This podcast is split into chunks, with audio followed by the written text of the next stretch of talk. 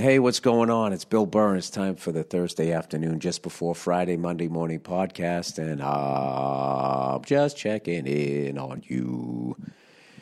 All right, right out of the gate, you got to be like, Bill, why are you so fucking subdued? Where's that energy that I need to get my Thursday while I live my best life going? Well, it's like five thirty in the fucking morning, right?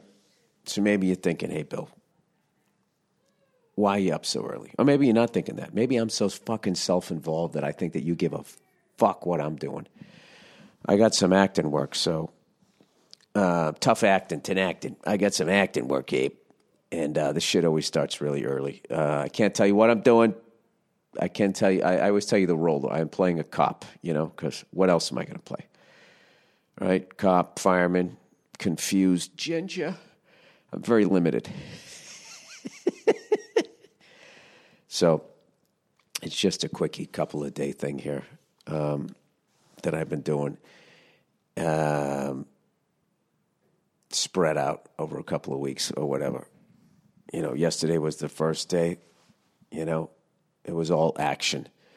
Chasing this fucking guy down this goddamn alley. They had me running like fucking T J. Hooker.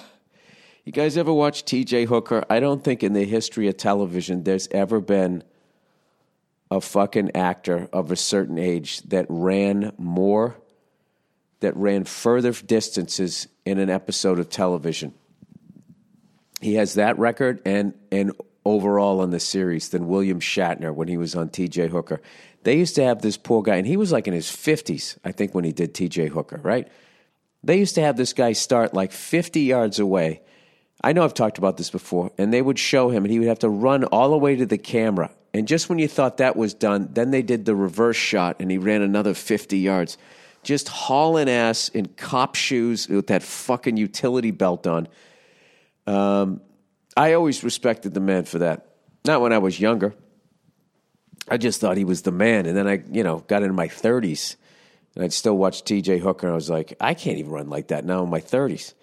Well, yesterday at fifty-one, they had me fucking doing that, running probably one eighth what William Shatner did. No, Billy Freckles went right home and got into a bath of Epsom salt. And I feel like a million dollars. Come on in. And I feel like a million bucks. I'm in my little room here. Hey, what's going on? I'm doing my podcast here. Those are the sides? Yeah, these are the sides. All right, cool. All right. Thank you. You're welcome. And then uh, whenever you're ready to get dressed, we'll get you in your makeup. Okay. Well, just makeup, no hair, right? Yes. All right. Well, extra makeup. Extra makeup. Paint my head. Um. All right. I guess I'm going to have to do this in fucking spurts here. Um, so the podcast, as you know, by the time you're listening to it, it's obviously a little bit late.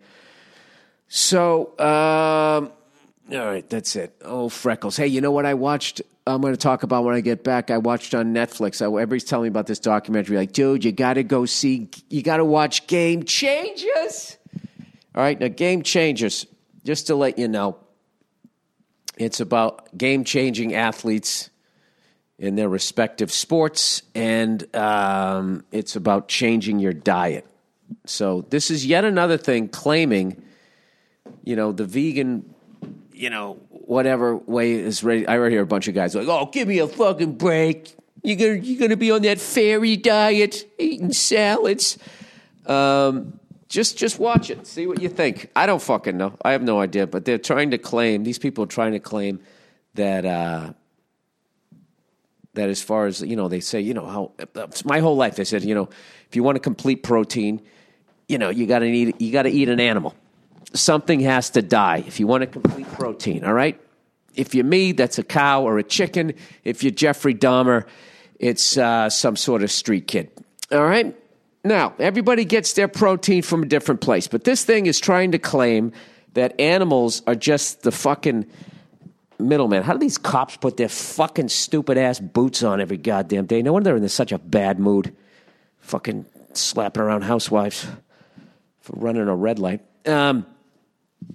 Anyway, so they're trying to claim that, you know, all you're eating is that the animal is the middleman, that the animal got its protein from the plants and shit that it was eating. I don't fucking know. So I watched this shit.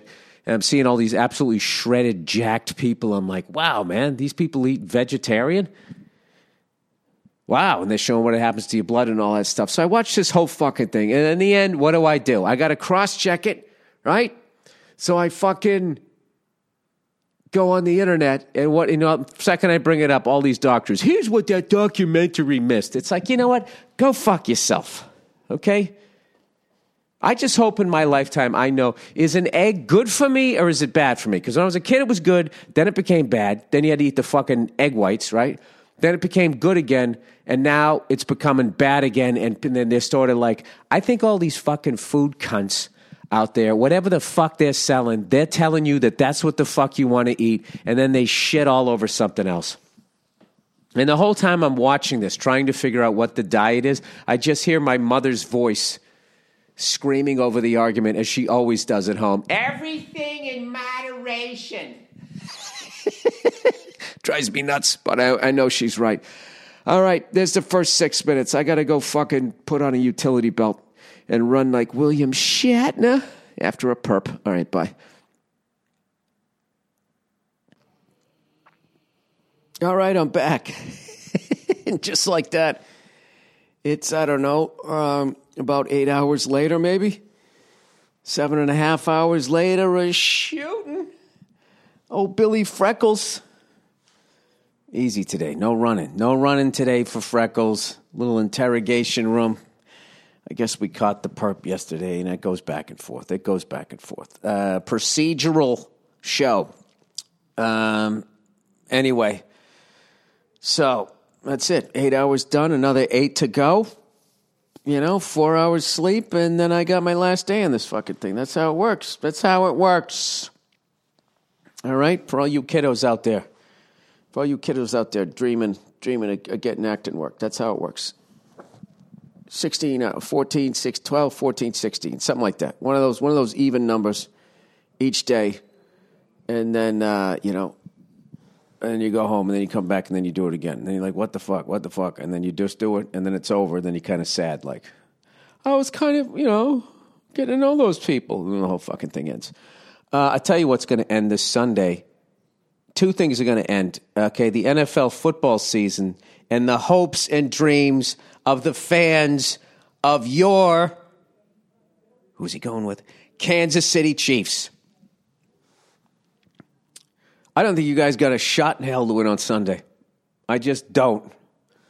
I think that defense is going to shut you the fuck down, and then their offense will eventually wear you down. I think that that's what's going to happen. You know, Garoppolo showed signs of uh, capabilities there. Then he got hurt. I don't know what's going on, but, you know, we'll see. I think I just I don't think you guys are going to fucking win, and I've been betting against you.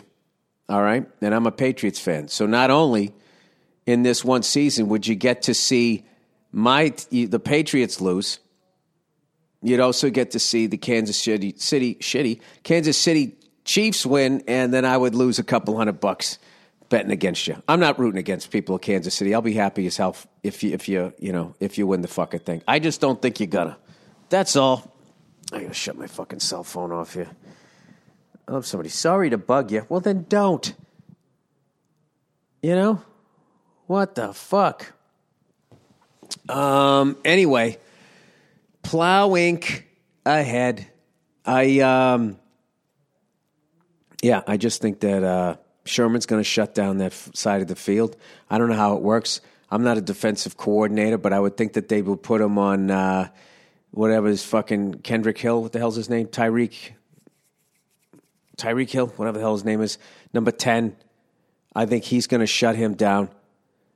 And uh, then I think that lunatic who pretends like he's waving the flag to get back to the guy who wears too much eyeshadow on the Browns, um, I think he's going to be a fucking problem. I just think their defense is going to be a fucking problem. Okay? Their defense is going to be a problem, and Kansas City's defense is a problem. So then what happens is, is then San Francisco's offense stays on the field. All right, and they get themselves into a rhythm. Bump, don't, don't get down to bump, bump, whatever the fuck they're gonna. They, and eventually, Kansas City's gonna break. Their defense is gonna break, and they're gonna start scoring. And somewhere around, I don't know, I don't know. I think the beginning of the fourth quarter, they start to run downhill a little bit. But never underestimate the fact that I, I am a firm believer that it is against the rules for one team to go up by more than two scores. Um, or at the very least, they change the game enough where that is practically impossible with two evenly matched matched up teams. Like back in the day, I mean, there was like a, the Super Bowl was like a blowout for like a decade in a row. Well, when was that, Bill? All right, I'll tell you. Let's, let's start with uh, the Steelers. Like the Steelers-Cowboys, seventy-eight was a great fucking game. All right, seventy-nine. And then eighty, you had the Raiders. They played the Eagles. That thing, you know, Rod Martin picked off three balls. That fucking thing was Kenny King goes eighty yards on a fucking screen pass. The shit was over. Then eighty-one was the 49ers versus the Bengals. Joe Montana, Bill Walsh versus the fucking Bengals. You know, which, that one wasn't too, too bad.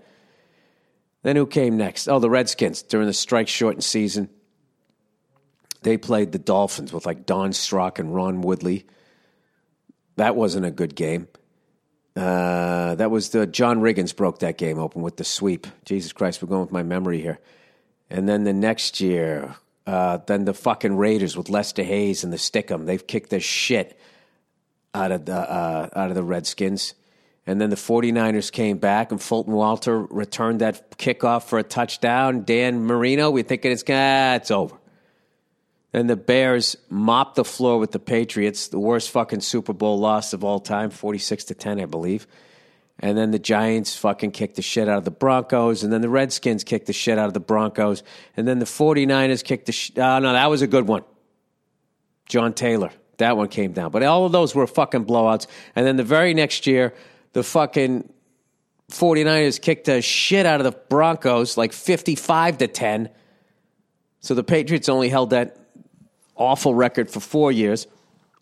And then it was the Bills. Close game against the Giants. I don't even remember the Redskins game. And then they got fucking ass raped by the fucking Cowboys two years in a row. And then uh, 49ers went up against, what, the Chargers. That game sucked. And then the Cowboys played the Steelers with Neil uh, Neil O'Donnell. That game sucked. Then the Patriots versus Green Bay. I was at that game, and that game was good until what's-his-face? Was it Desmond Howard? Somebody from Michigan fucking ran the ball back. And then that game sucked. Uh, then the fucking Broncos played the Falcons, and someone on the Falcons got a hooker, and that fucked them up. So that game sucked. Then what'd you have? You had the fucking Titans versus the Rams. That was a great one. Then the Ravens beat somebody. The Giants. That game sucked. Patriots beat the Rams. That was an exciting game. Then the next year was Tampa versus the Raiders. Somebody in the Raiders, uh, he thought he already won the Super Bowl, started partying. He had a mental breakdown. That game sucked. Bill, you're kind of defeating your thing here. Then all of a sudden, they just became games. Right? ninety-nine, two thousand, those were great games. And, then, and uh, no, ninety-nine, two thousand one, two thousand three, two thousand four. Uh, the Steelers won when they played the fucking Seahawks. That one sucked. Then the Colts won. That one sucked. And then the fucking Giants beat the the undefeated Patriots. That thing went fucking back and forth. That was a great game. Then it was just like great games. I think somewhere in there, somewhere in the two thousands, they changed the fucking rules. And I don't know. It just, it was just so offense, offense uh, friendly. Don't touch them. Don't look at them after five yards. Go easy on the quarterback. All of that fucking horse shit. You know, I don't know. They tried to balance it out by trying to fucking overanalyze what the fuck was a catch or not, but I don't know. Um, anyway, plowing ahead here. Yeah, I just think uh, I think the 49ers are going to beat them. It's going to be a close game, but I just I just think the 49ers are going to beat them because in the end, it's going to come down to defense, and I just don't think that I just think the 49ers have a better defense. That's it. All right? I saw many, many a great quarterback not win Super Bowls with high-powered offenses and three-quarter defenses. All right? Now, I'm an old man, and the rules of the game have changed. So maybe now you can go in there. Maybe now offense wins championships. Hey, Bill, maybe now you could shut the fuck up. All right, all right, I'll shut up. That's that's my Super Bowl analysis. All right? Um, no, I have not smoked a cigar, if you're wondering. I'm still going. I am two weeks in, and now I don't even think about him anymore. And now that's it's just like it's another person. That's all I need. I need about fucking two to three weeks, and then it's just like, I don't want to fucking do that again. Although today, when I was sitting on set waiting, I'd be like, you know, it'd be great if I was a fucking character actor in the seventies. I could probably smoke inside this studio next to a child actor. Blowing smoke in his face while I fucking ran lines with him. Um... Anyway, um, I want to thank everybody that came out to the uh, the the eighth annual. I said it was the ninth. Um, it's the ninth annual since he died. Uh, nine years since he died, a little over nine years, but it was the eighth annual. Um, Patrice O'Neill Comedy Benefit might have been our strongest lineup of all time. It just fucking murderers row. Everybody fucking murdered. All right, I want to thank everybody, you know, who came down and did it, and Maureen Tarrant for putting the whole fucking thing together. It was awesome. And then the stand for hooking us up um, after with a place to stay. It was just, you know, great after party there. It was just fucking awesome. Um, just a great positive, positive night, you know. All the proceeds go to his loved ones. It's always such a great thing. It's always good to see everybody, too. So, uh, and it was also a great mix of comics, too. I thought guys that knew him, men and women that knew him, and then, like, newer people that were fucking influenced by him, um, got to work with him, open with for him. Everybody we was telling Patrice stories, as always. It's just a fucking, uh, just a great, great, great, great time. So thank you to everybody who came out. Um, and that's it. We'll do it again next year. We're already up. Can't believe it, all the way up to nine years. So anyway, um, Old Man Freckles did... Um, oh, and thank you to everybody at the New York City Center, too. Um, um, yeah, so yesterday, doing this stupid running down the fucking alley thing, right? Full speed, just fucking running, right? And I'm just like, there is no fucking way I'm not going to get hurt. I just kept stretching and stretching and stretching and stretching. And... and uh, you know, back in the day, it used to be the next day. I felt it when I woke up in the morning. But this one, as I was, like, walking off set, going to my car, I was like, oh, no. Like, my legs, thighs, my pasty fucking thighs felt like fucking lead. And uh, but I was smart, my old age. I went home and drew a bath, piping hot bath, and just poured it full of Epsom salt and just sat in that fucker for twenty minutes. You know, letting the blood flow through the muscles and all of that shit. And then uh, then I iced my shoulder. And I woke up this morning. I, I had an early call. I felt like a fucking million bucks. Epsom salt, everybody. Everybody trying to do, you know, all these shaker weight fucking things on you. Whatever the fuck people do, right? Um. Oh, and also the foam roller. Big believer in that. But, uh, yeah, I believe in all of that shit. You know what else I believe in? I believe in stuntmen, okay? I do that all the fucking time. They always be like, Bill, you want to do this? You want you want your, your double to do it. And I'm always just like, dude, I am reverse Tom Cruise. You know, he wants to be glued to the side of a fucking airplane. I don't want to do that, okay? I'm also reverse him as far as how much box office I bring in. Oh, that was a twofer. Come on, Bill, have a little more faith in yourself. Um. Yeah, I am a big, big, big believer in stuntmen. Anytime. Hey, Bill, do you want to? No, go ahead. Have the other guy do it. I'll fucking sit here and check the scores. Fucking going out there, hurting myself, pretending to do something. Why would I do that? There's a job for that. It's called the stuntman. You can fucking do it, man. I got, I got no, I got no fucking business doing that shit. All right. When I was younger, thirty years ago, twenty-five years ago, maybe, but even then, I can't tell you how many times I've gotten fucking hurt doing shit. I remember a long time ago. Uh, I'm not gonna say the show, but we were doing a sketch, and there was a big fight scene, and they didn't even choreograph this shit out. It was the first time I fucked up my shoulder. We fucking did, you know, bang, bang, bang, bang, came in, you know. I go down on the ground, and then my buddy was getting knocked out, and he was falling down. And for some dumb reason, I just reached up to catch him with my arm, just put it straight up like that. And I don't know what the fuck I did, but it was the back of my, uh, my shoulder blade. That's one of your fucking, rot- is it rotor cuff or rotator? Rotor's the brake, right? The thing that the brake, the brake pads squeeze on. Rotator cuff, retoratory cuff. I don't know what it was, but it fucking hurt like hell. Uh, but I was young, and I went, and this fucking, it was the first time I've had a dude give me a massage, and I was uncomfortable for five seconds until he started doing what he was doing, and then I was so focused on the pain, it didn't matter. And he was like going, I'm going to do this thing that separates the muscle from the bone. And I'm like, uh, how, how does it reattach there? Uh, ah! That was it. That and a little bit of ice, and I was good as new. Rehab. I was in my twenties. Fucking rehab. Rehab in your twenties is, or, or uh, maybe not your twenties, but a little bit younger than that. Rehab in your teens is walking it off. I was thinking about that, you know, just how fun, like how much I had to stretch just so I could run. And when you're just a kid, you just ran everywhere. Hey, let's go in the living room. All every kid got up and just ran in there. You ran every like the, your fucking cardio is ridiculous. I don't think your metabolism slows down as you get older. I just think you stop running everywhere. If you look at these these kids, that's all they fucking do. They get up, they run here, they run over there. You know, one thing that kills me about my daughter is I, I can't like just hang out and like you know hold her.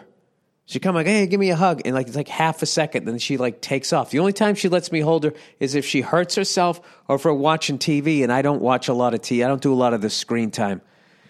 You know, a friend of ours sent us this thing early on about how um, these kids today, oh, I'll tell you these kids today, when they go to school, after all the screen time that they've watched, iPads, tablets, whatever you call them, video games and all of that shit, they are so fucking visually stimulated, used to that, that when you go to the, sit down in a classroom like, hi, my name is Missus Missus Sullivan, and I will be teaching you. They're just like, they just, they can't handle it. They're trying to find a fast forward button, so um, I'm trying to avoid uh, my kid from becoming like me, which I probably watch too much T V with the fucking A D D and shit like that. I don't know. Who knows? Who the hell knows? Nobody knows. Nobody knows what the right fucking thing is. I told you guys I watched that Game Changers, right? And uh, so I've been trying to eat more of a plant-based diet or whatever. I'll see how I feel. You know, I don't know.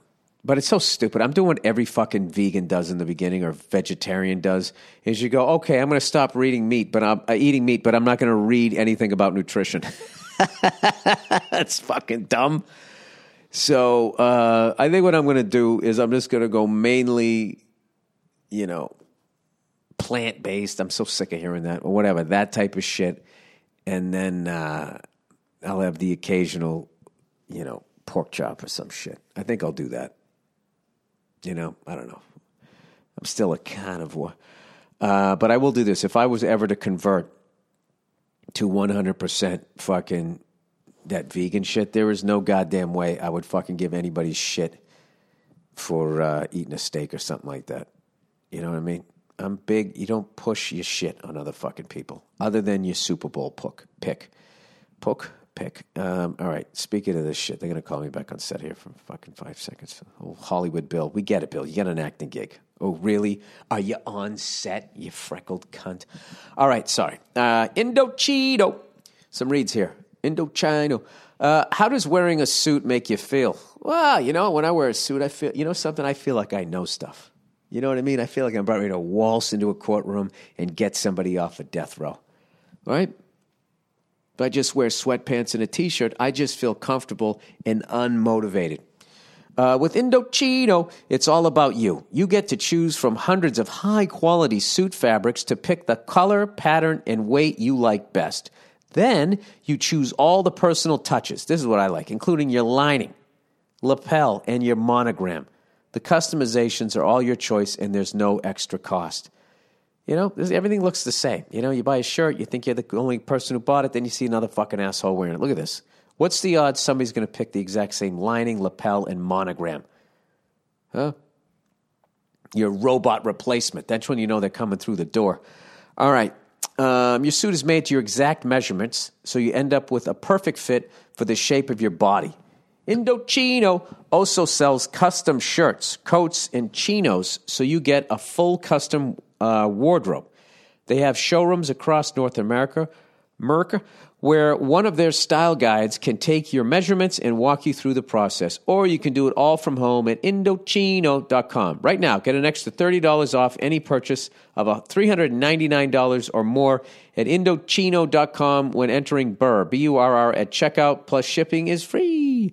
That's I N D O C H I N O dot com. Oh! Promo code BURR for thirty dollars off your total purchase of three hundred ninety-nine dollars or more. High-quality custom suits for an off-the-rack price. Oh, look who's next. Oh, Max. Oh, Max, you know what? Living with chronic pain is the worst.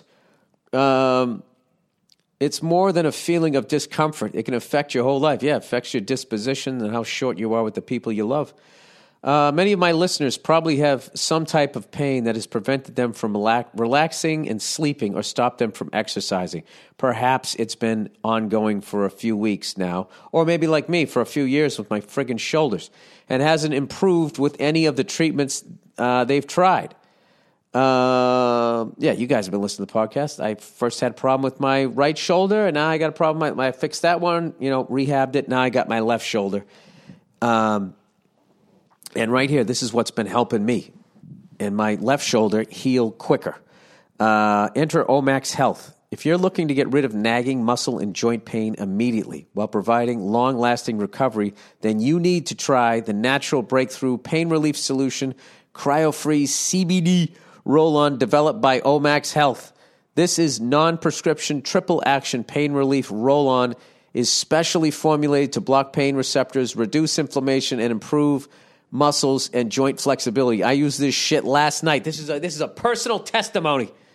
I used it last night, and my shoulder felt felt amazing in the morning because I was I was actually depressed, thinking I was like, oh fuck, I have to go all the way back to like resting the shoulder, keeping it moving so it doesn't freeze up, and then fucking go back to rehab. But uh, fortunately, um, I lucked out. I didn't tweak as much as I did, and then I used the the Omax here. And I had no pain when I woke up, man.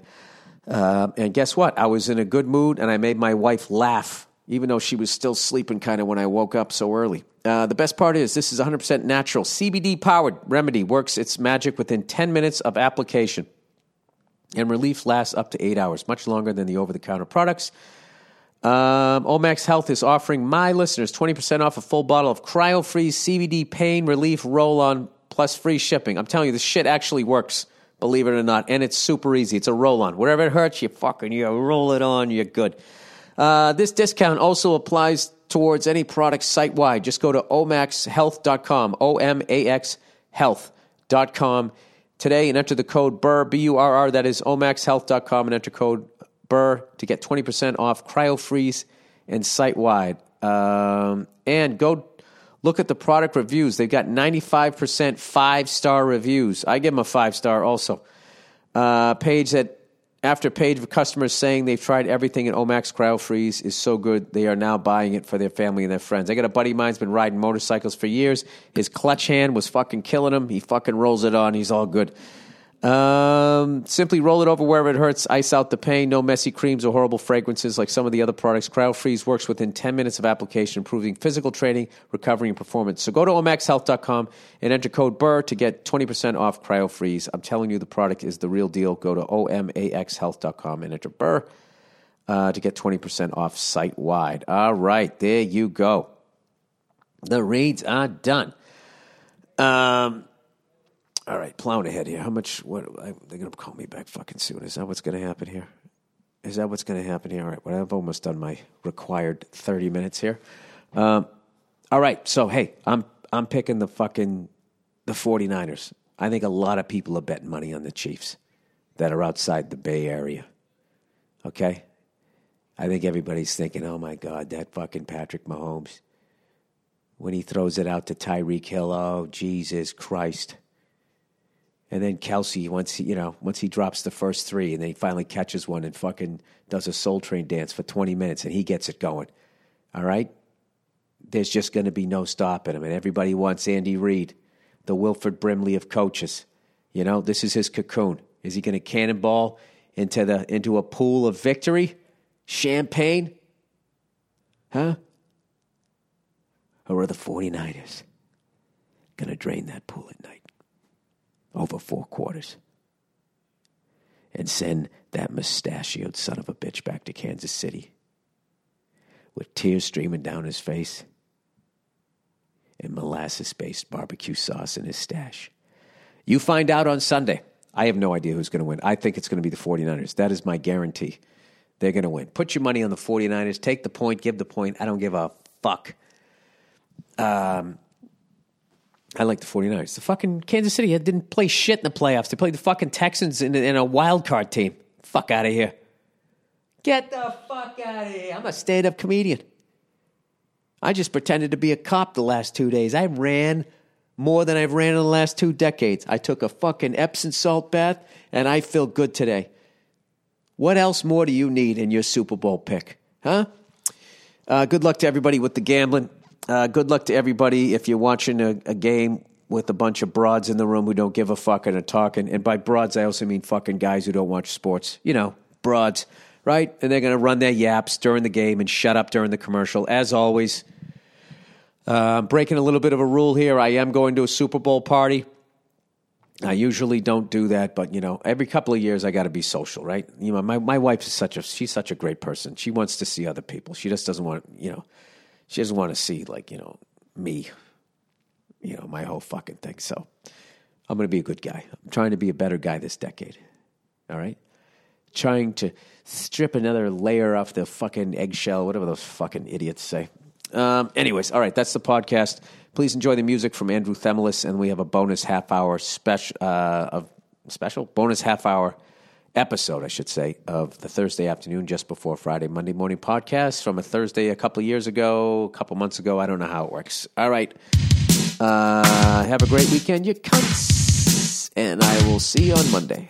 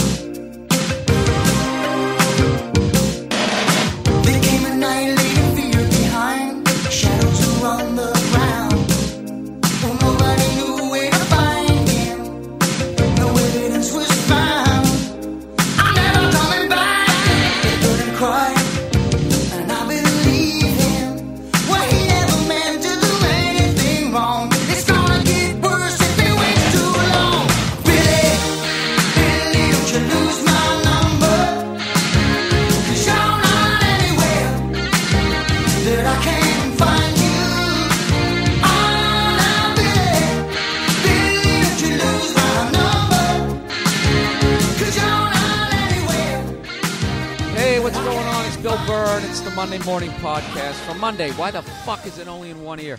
What the fuck is with this? I swear to God. You know what? I'm putting it out there. I want, I want an assistant. All right? And I know what you're thinking. Oh, I'm good with computers. Fuck you and your computers. I want another. I want a whole other level. I'm putting this out to the fucking C I A. I want a goddamn clone to start doing this. A clone who's funny and knows how to work this shit. Why is it only in one fucking ear? Hello. Hey, what's going on? All right, fuck it. We're going to roll with it. Oh, you know what, Bill? You could stop and listen back to it to see if it sounds okay. You could do that. You know, do you have that ability?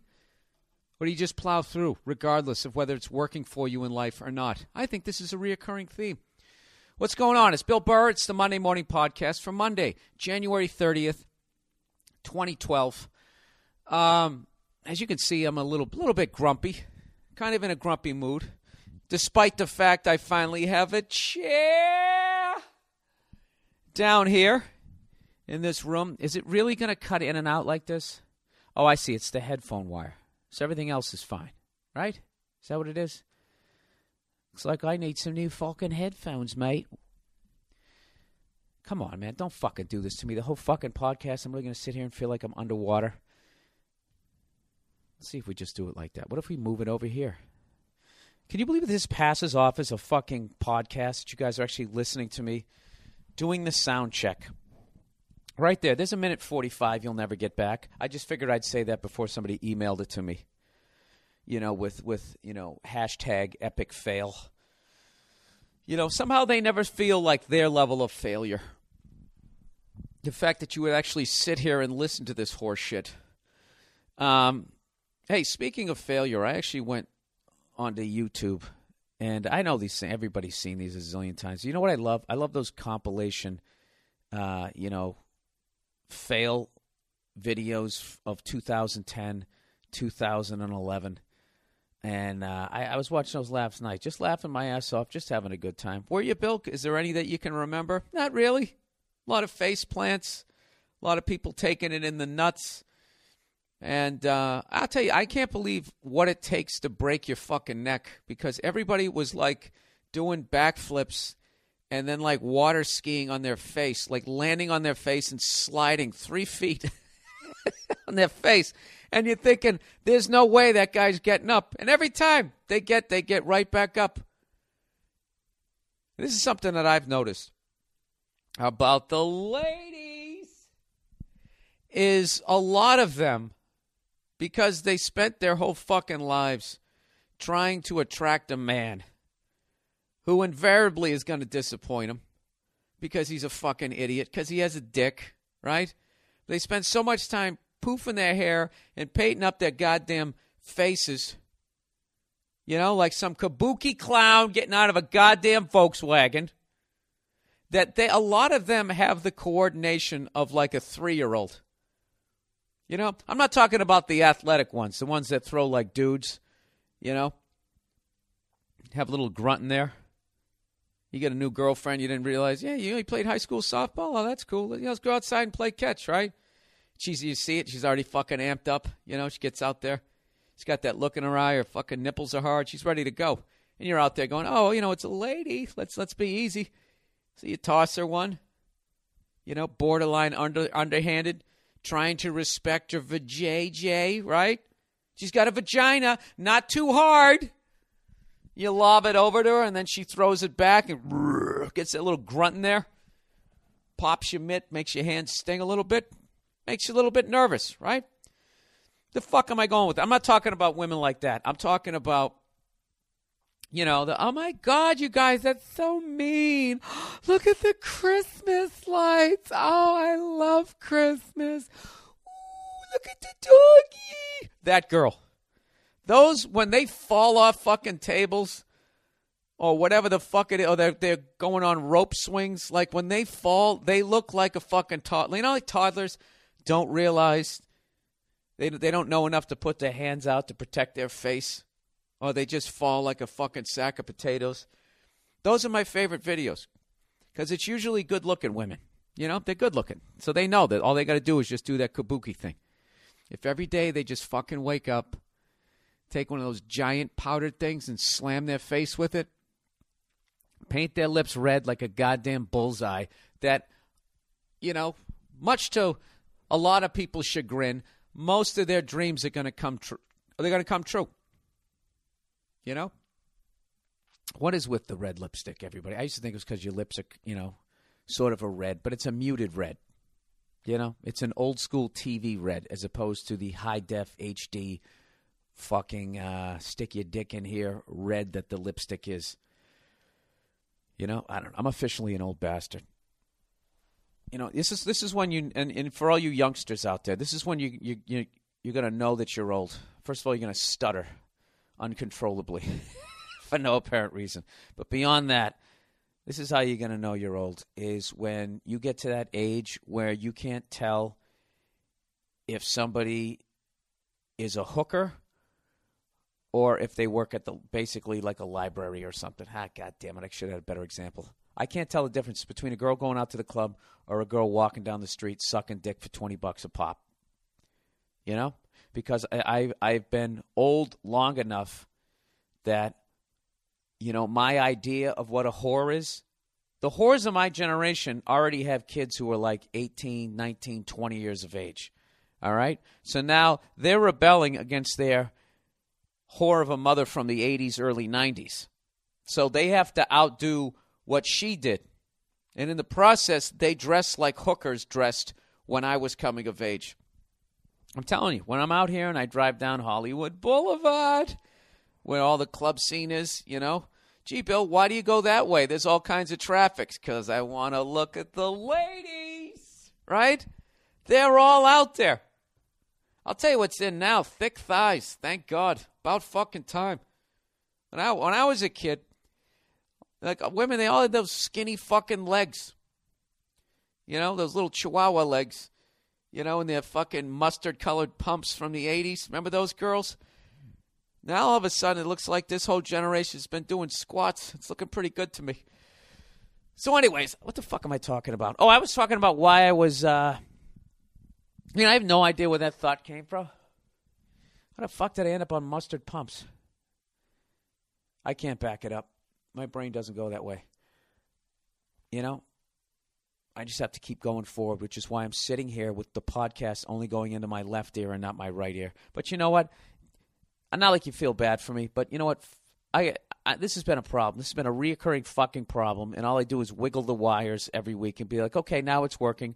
You know, knowing full fucking well that something bad's going to happen. It's like ignoring the fact that, you know, the en- check engine light just came on.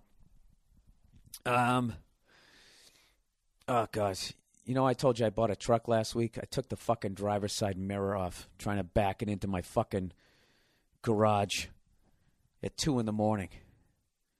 Trying to back this thing, coming down the fucking thing, and and my driveway looks like it looks like nine people built it and had like fucking twelve different ideas. And the garage is built, you know, this house is old, so the garage is built for like a fucking Model T Ford. So it's skinny and really high. So I have no problem with the truck fitting in from the from the ground to the roof. But on the side, I got like a coat of paint. And everybody who's come in going, dude, I don't know how the fuck you're backing that thing in here.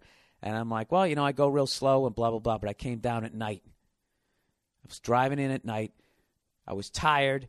And I didn't flip the garage light on. And I started backing up going, ah, fuck, I didn't flip the garage light on. And I was like, ah, fuck it, I got this, right? I got this. I got the reverse lights.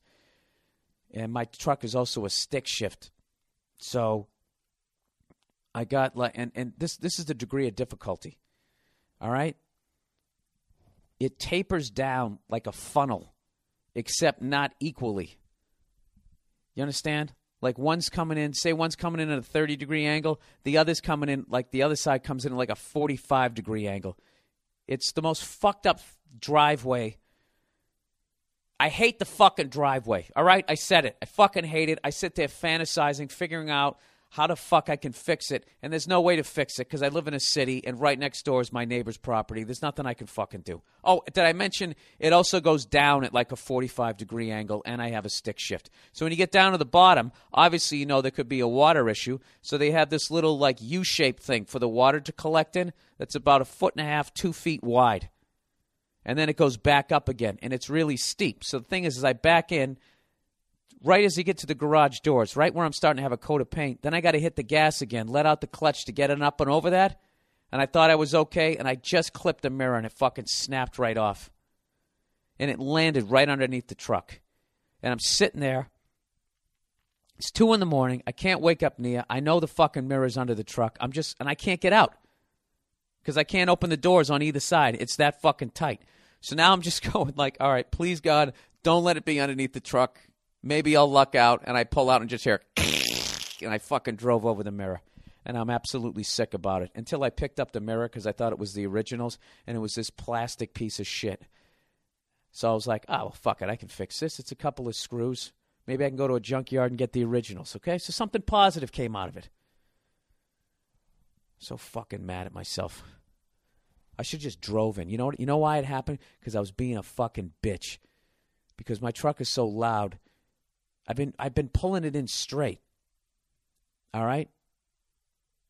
Because uh, because it's a pain in the ass to back in. Because I had a couple of moments where I almost fucking took off the mirror. So I've been driving it in straight. But the thing is, is when I go to back it out, the problem is, is, you know, the engine's a little cold. I sit there. I got to warm it up, blah, blah, blah. And then I got to go up that forty-five degree angle, and the thing's going to fucking stall out. So I got to give it a lot of gas. And it's the loudest. It just goes, bah, bah, bah, bah, bah, bah, bah, as I'm going up the fucking back dri- back of the driveway, right? Sorry about the phone. And there's always my fucking neighbors peeking out the window with their noses all wrinkled up. So I'm like, all right, I'm the new guy in town. I don't want to piss these fucking people off, you know? So let me back in it, because then, you know, I, I just feel like I got more control when I'm driving straight out, because I can see where the fuck I'm going. You know, when I'm backing that bitch up and I don't I don't want it to stall out, I got to fly up the fucking driveway, but go at a speed that in case somebody's coming down the sidewalk, I don't fucking run them over, because my driveway's so steep I can't even fucking see them.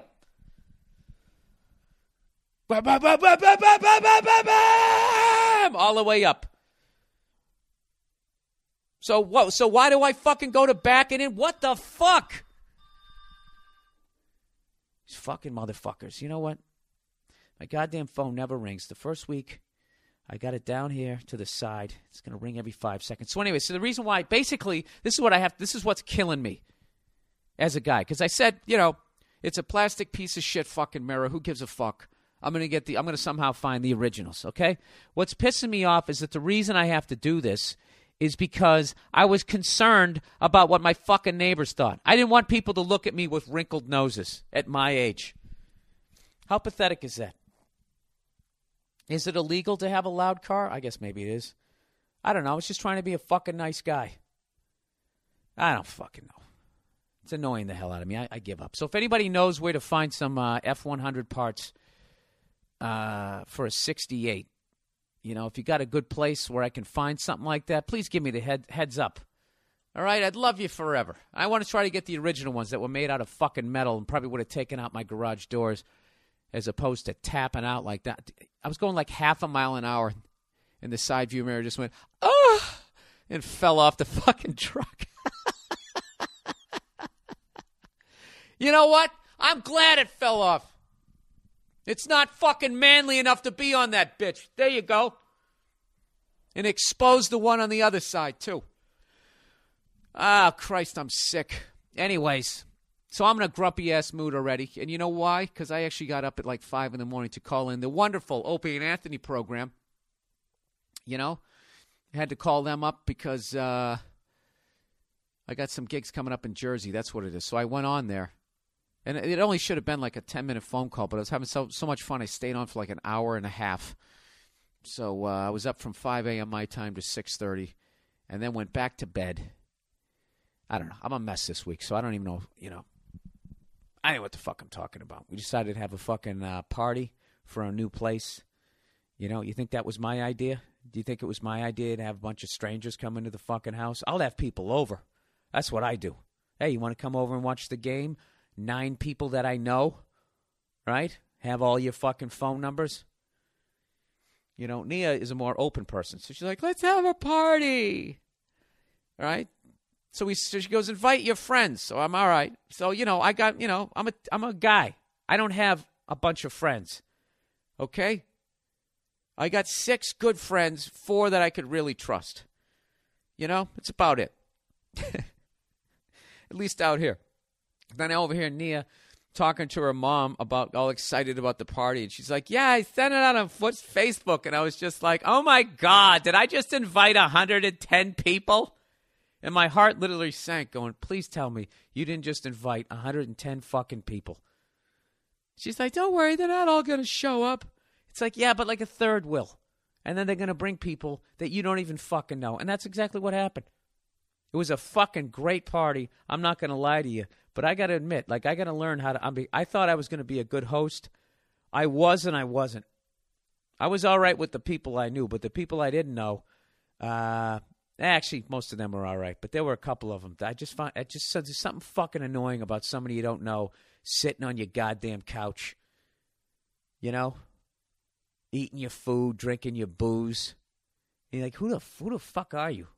I had somebody else was laying down on the floor. I felt like the kid's dad. I want to be like, get him, get a fucking job. All right, it's over. You're twenty-six, you fucking bum. So anyway, so the party's going great. And uh, I'm basically the whole time, you know, not drinking too much, but I'm standing by the front door because that's the only way out.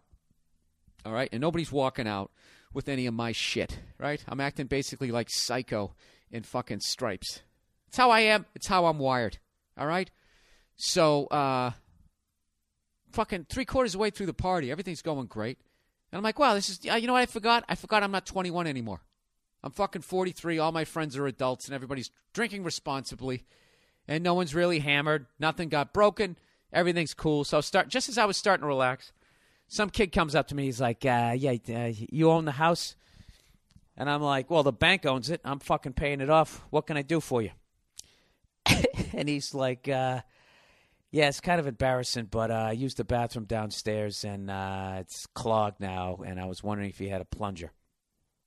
And I was like, yeah, I do have a plunger. I got a plunger right here, the upstairs bathroom. So I give it to the guy, and I and I say, hey, man, I appreciate your honesty. He goes, no problem. He goes downstairs. He takes care of it, comes back. He, once again, he goes, he goes, sorry about that. I said, not at all. Not at all. What the fuck? It's a toilet, you know? Clogs up every once in a while. But I appreciate appreciate your honesty, you know, because I would have been nasty. Good for you, right? So, uh... another couple hours goes by, the party ends, and there's like one straggler left, and I tell the story to Nia. I'm like, you know, what a good, what a good guy. What a good shit. No pun intended. You know, he could have left it in there, and then at the end of the party, I come walking in. My fucking bathroom looks like a goddamn Port Authority bus station toilet, you know? So I was psyched. So, so one of the stragglers at the party goes, yeah, he goes, I saw that whole thing go down. That's not exactly how it went down. I'm like, what are you talking about? He goes, he goes, it wasn't him that was in the bathroom. And I go, who was it? He goes, it was his girlfriend. Some lady took a dump of a magnitude that it wouldn't go down the toilet. So now she's in there panicking. And this is when today's technology kicks in. She can, back in the day, she would have had to crawl out the fucking window and hope nobody saw her and just left the door locked. Everybody would have panicked. Holy fuck, who's in there? Did somebody pass out? Is somebody is somebody committing suicide? Someone would have kicked in the door, right? Knocked it off the fucking goddamn hinges, and you go in there, there'd be nobody in there. You'd feel the air from outside and then look down, and everyone would see a giant shit and be like, ah, and the party would be over. And the owner of the house would be walking around going, who did it? Which one of you motherfucking Jerry? Did you clog up my toilet, you motherfucker? You better drive away, right? That's how it would have ended. But because of today's technology, I'm not saying she didn't panic. You know, it's even worse as a lady because they're not even supposed to do stuff like that, right? And uh, she was able to text her boyfriend. And I would fucking pay at least four hundred dollars to read those texts, the panic in those texts. And to his credit, he fucking, he, he he stepped it up. He took the hit. He came up to me. V H one's I Love the eighties own Bill Burr and said, I took a dump in your toilet to a magnitude it didn't go down, and I need the tools required to alleviate this situation.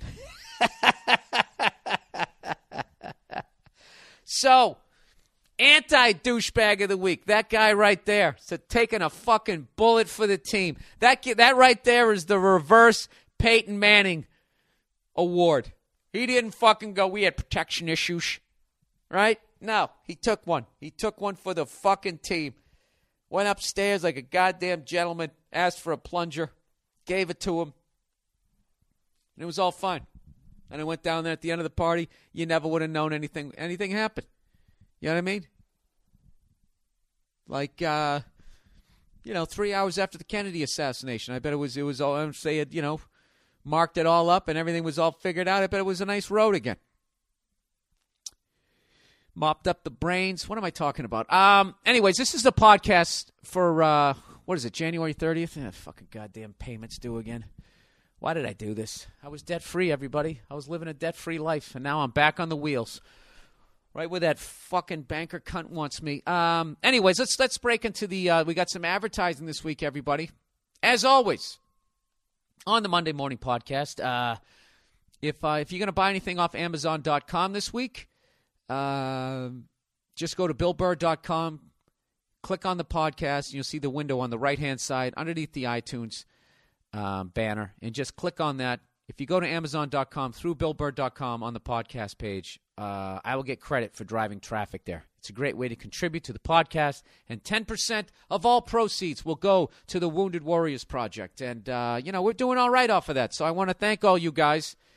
And uh, I was actually talking to my advertising guy, you know, about all of this. And I'm going, you have to fucking let me know, you know, all the numbers and all that type of shit. Because I'm not going to be one of these fucking guys that gets busted on one of those investigative reporting shows. And he said it was going to the Wounded Warriors Project. ten percent.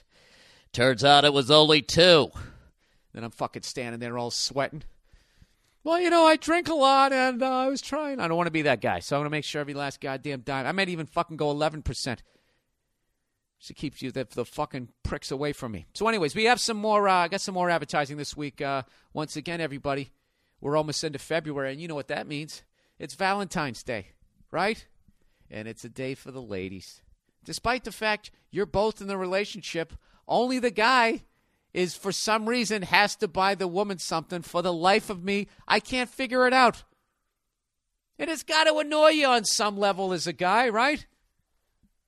Like, the whole thing is just like, oh, you should just be happy. That, why don't you celebrate that you're with me?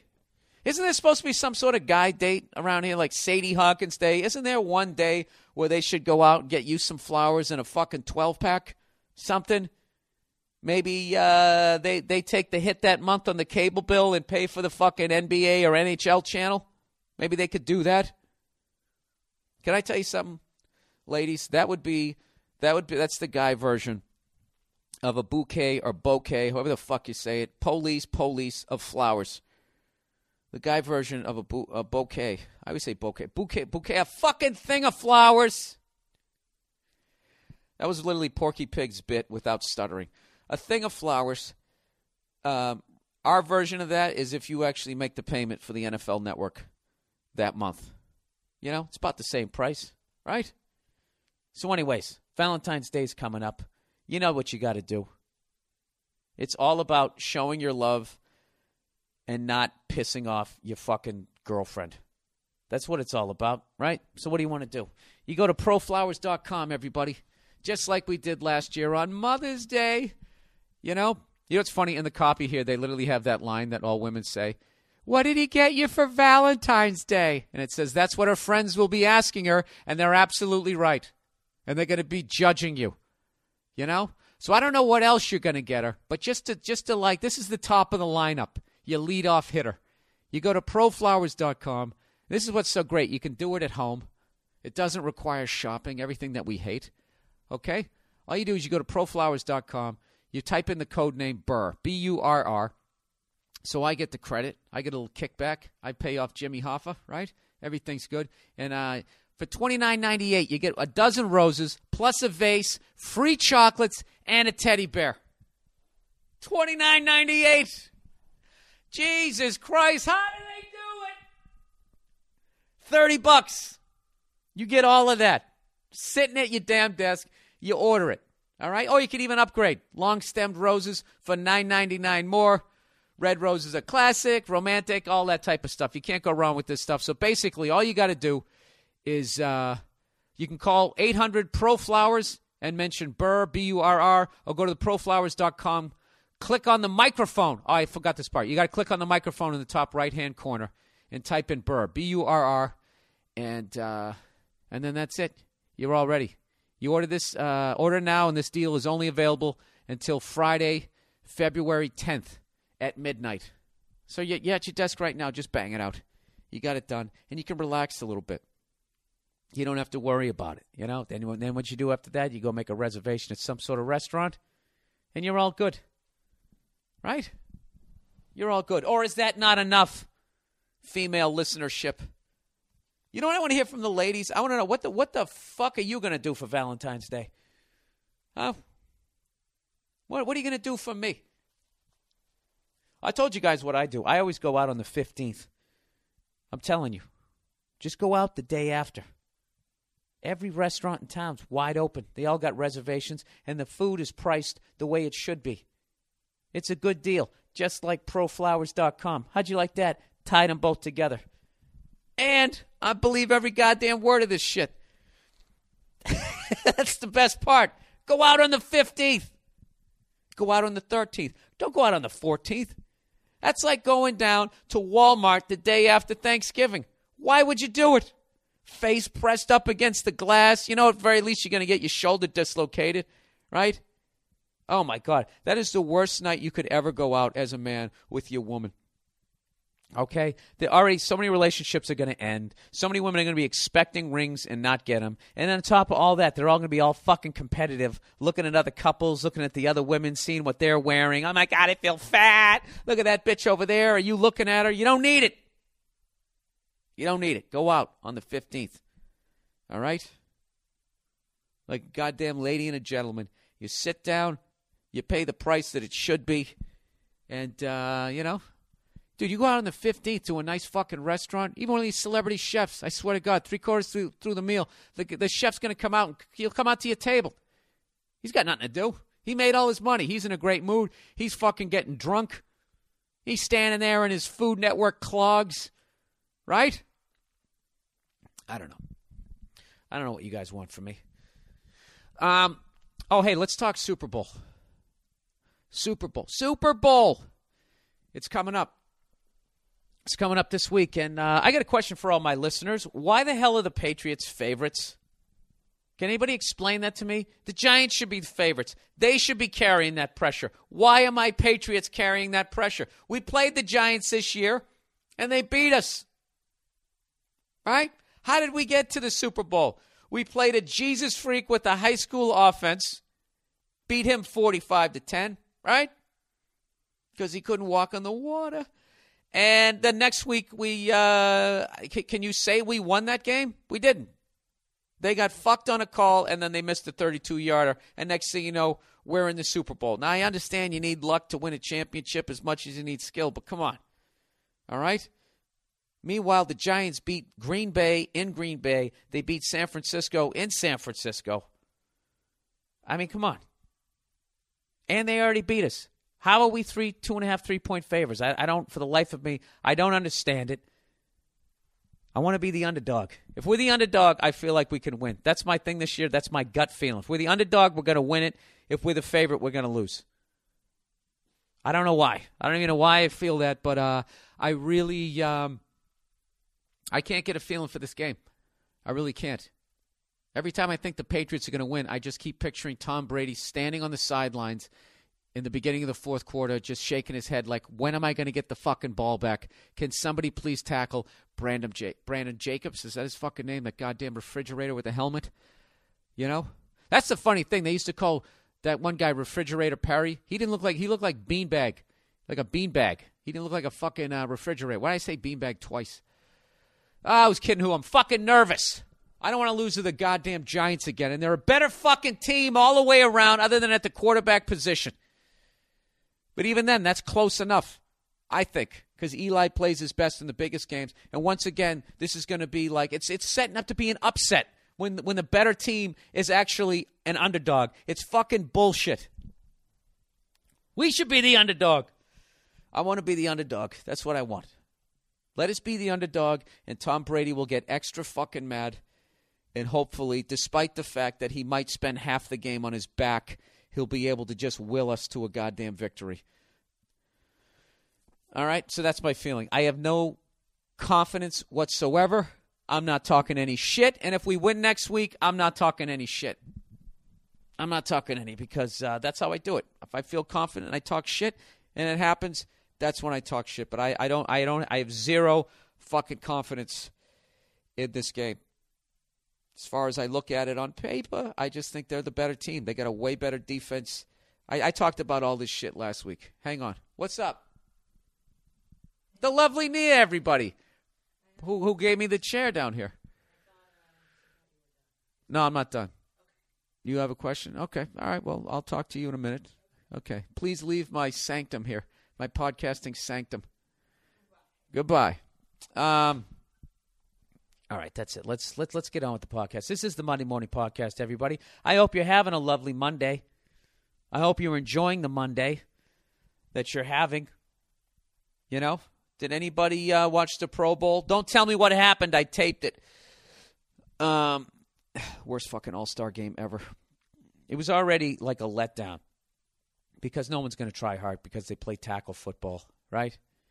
You know, the N H L All-Star Game, they don't check each other. They're just out there. They're having a good time. They're having a laugh, as Ricky Gervais says. Um, N B A, they're just throwing alley-oops. Nobody's playing defense, right?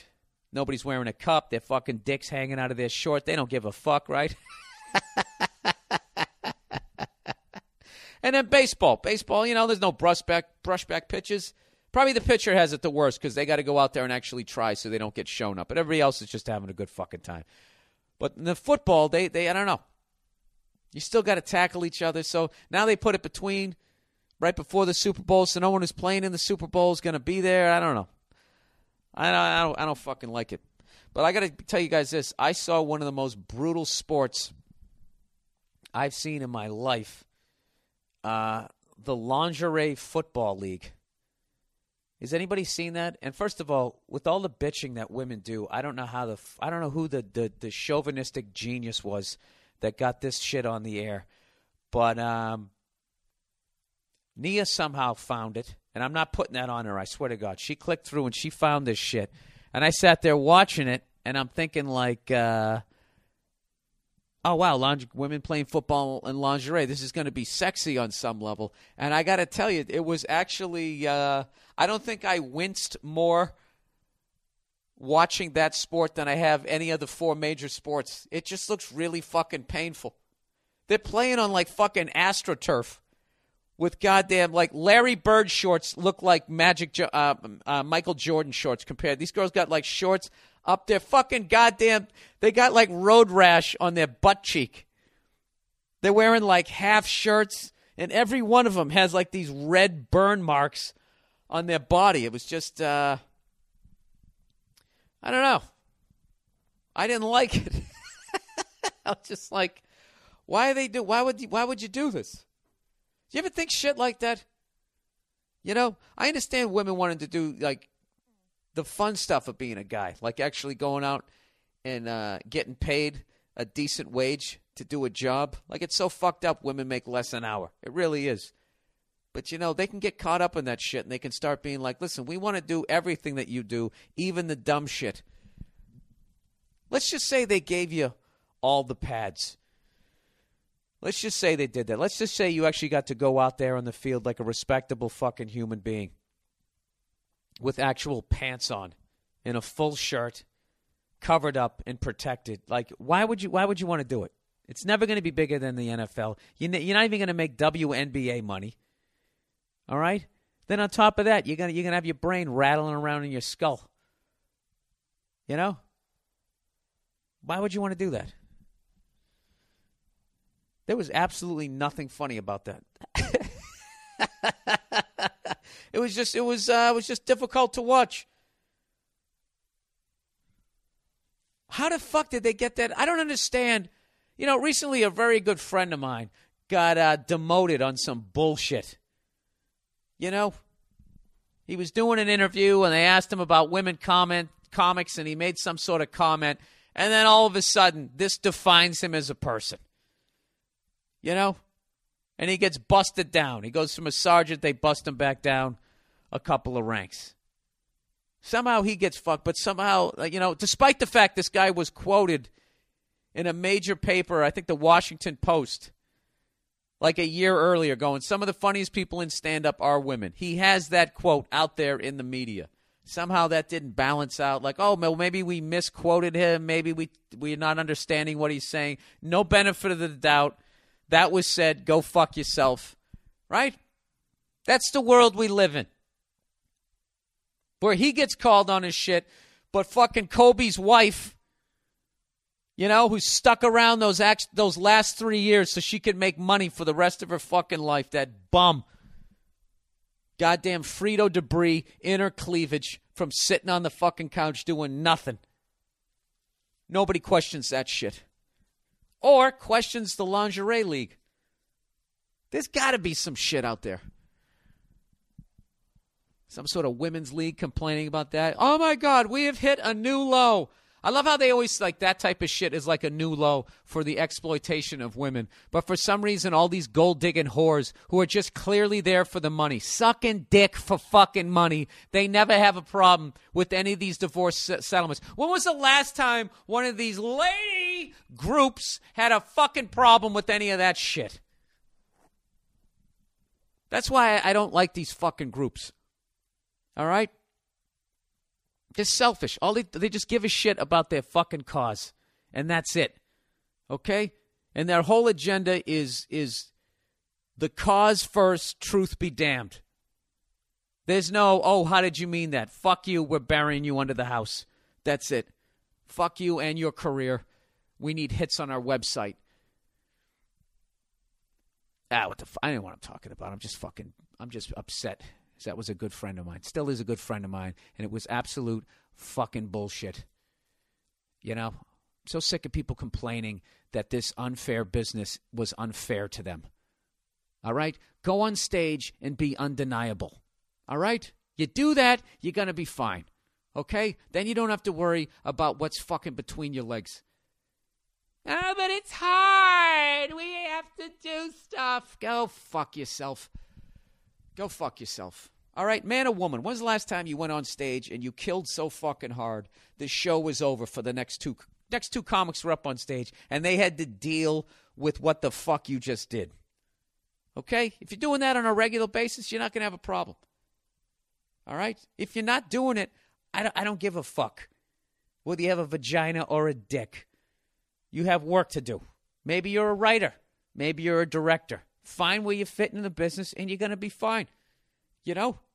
Do you think the fucking Hollywood is banging down the door to fucking book a balding redhead in his forties? You think I don't have...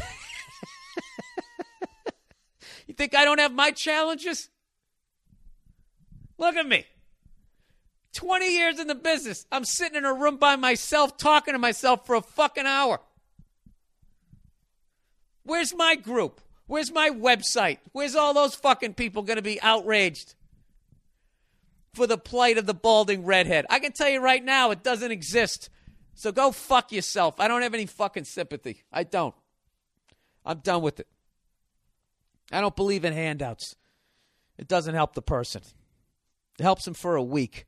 That's it. It's like that that that story about the guy who gave the person a fish or taught him how to fish, right? Give a man a fish. He says, hey, thanks a lot. Teach a man to fish. And he's like, I don't want to. It's hard. I have a vagina. You know? Ladies, let me ask you a question. How easy do we have to make it to, to the point where you feel it's fair?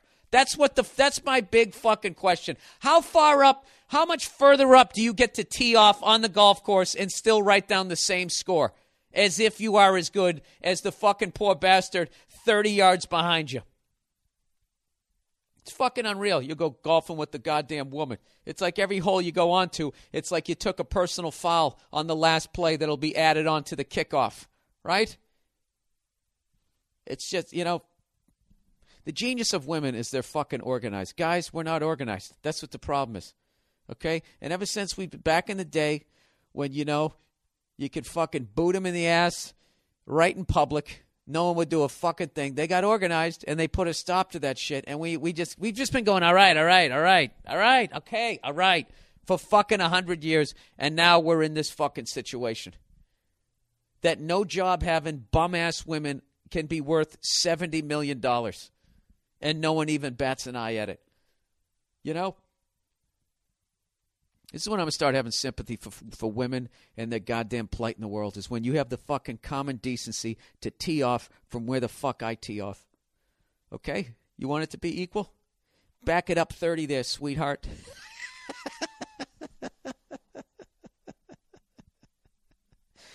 Do you realize how quickly, I, if I ever decided to run for president, I would be one of the most... You just... Any podcast... Just spin the wheel, pick any one of them, and the campaign will be over. I don't know how those guys do it. Those people who fucking run for president. I have no, like, it's like, when do you get it out? You know? And I'm not even talking like man, man woman shit. I'm just talking about that, the bullshit. The fucking complaining. that all these fucking losers, you know, winners don't complain. You know, whatever. They shake it off. They play the fucking game again the next day. That's what they do. Losers bitch. Wait a minute. Isn't my whole podcast just about bitching? Ah, Jesus Christ. I swear to God. I'm such a fucking moron. Like, I don't even need anybody to debate me. Like, I actually lose in a debate by myself. Pathetic. Um, and with that, one last piece of advertising. I don't even know how to space these things out. Um, I have a new new advertising this week. Uh, uh, we're going to take a commercial break, everybody. I could have, like, music beds underneath this thing. At some point, I have to be a little more professional. Um We have new advertisers this week. Uh, the Monday Morning Podcast would like to welcome Stamps dot com. I brought this up a few weeks ago uh, about, you know, going down to the post office. You stand in those unbelievably long lines, right? And you know me. I'm all about that. I will stand in the line at the grocery store rather than using those automated machines. I will do that. And you know why that is? But I, I don't like doing it at the post office because there's a bunch of grumpy people working there, and you stand in the whole damn line, and about right as you get up, they're going, oh, my God, I'm next, I'm next. They put up that little sign, next window, please, and then they sit down and they eat their sandwich in full view. So then what do you do? You walk over to the damn automated machine? All right. You force me over here, and then there's somebody in front of you, and they can't figure out how to use the thing. All right? Well, Stamps dot com has the solution. All right? This is basically what you do. You go to Stamps dot com. You buy and print. You can, this is what you can do there. You can buy and print official U S postage stamps. So you don't have to go to the post office anymore. They give you the paper. They hooked me up this week. I actually have a mini post office right now in my office. I have a scale. I got the paper to print the stamps out on. I got all of it. All right? And, uh, and I actually was able to figure it out, and I'm a moron. All right? It's totally convenient. You go to Stamps dot com. If you go right now, there's a special offer. You enter my last name, Burr, B U R R. You get a no-risk trial plus a one hundred ten dollars bonus offer, including a digital scale and fifty-five bucks worth of free postage for a limited time only, of course. You know, when do they ever say it's forever? It's always limited. That's right. We're trying to motivate you to get off your ass. Go to Stamps dot com. Um... But before you do anything, when you go to Stamps dot com, click on the radio microphone on the top of the homepage, and you type in Burr, B U R R, uh, Stamps dot com. Um, I don't know. I got to tell you. I actually uh, – I can't do advertising on this podcast unless I actually use the stuff, because then I'll just feel like a total phony. And I actually uh, – I had them. I had them send me the scale. I did the whole thing. I sent a package out to my brother. Ran the whole thing off, and I gotta admit, it was actually, yeah, it was, it was a good damn time. So uh, that's it. I know I'm going against everything that I've said about these automated machines. I just in post office. I don't know. Maybe do I have exceptions? Is that what it is? Am I being a sellout right now? I don't think I am. I draw the line if you're a dick. If I go down to the post office and you're a dick to me, you know? Oh, you know what I did like is you actually had the option to buy all kinds of different stamps because uh, that's what I hate about the automated machine down at the post office. You, you, you kind of can only buy those American flag ones as far as I know. So I'm usually so frustrated by the time I get to it. I like going down and buying really happy, silly stamps and then mailing it out to people I hate, like the fucking pricks who gave me my mortgage, you know? This goddamn scam. That's why I sit down here in this room with one chair and it echoes in here because I have to pay off all that fucking money. What, what else am I supposed to do? What was I supposed to do? They're taking all my money. You know, you can't just sit on the sidelines. You just can't do it. You have to participate. Or else they just come by, they turn you upside down, they shake all the fucking money out of your pockets. Because I'll tell you right now, I've had it with the, the stock market. You can go fuck yourself, stock market. I'm not doing it anymore. Stock market is the biggest goddamn scam ever. It's for the fucking rich. And they all get together next to a pool. You know what? Let's let's let's let's just rip the rug out from underneath it in, in three weeks. Okay? So everybody, attention. Sell all your shit. Sell all of it. We're yanking the rug out on Thursday. No, no, next Thursday. Next Thursday, Rupert. Next Thursday, we're doing it. Right? Then they yank it all out. All the regular guys fall to the pavement, splat on the ground, and then those rich pick pricks come back, and then they buy low. They've been doing it every four years since this bullshit started. You put your money in and you can't get it out. I can't get my money out. Oh, I can get it out. They're just going to take most of it. They're going to give me a penalty for taking it out early. I swear to God, all the money I have in the stock market, I don't even think about it anymore. It's like, it, it's gone. There's nothing I could do. It's just, you know, I, I don't know. I I want to buy stuff that I can touch from here on out. That's what it is. I'm going to buy precious metals. Fucking, uh, I'm going to buy a goddamn avocado tree, you know? That's what I want. Because it's not like someday I just walk outside and the fucking tree's gone. Or it's like an eighth of a size that it was. You know, and I got a little Dixie cup of water. Hang in there, Bill. Hang in there. It ought to turn around sometime in the next eight years. Fuck that. Ah, oh, Christ, I don't know what the fuck I'm talking about. This has been such a weird podcast.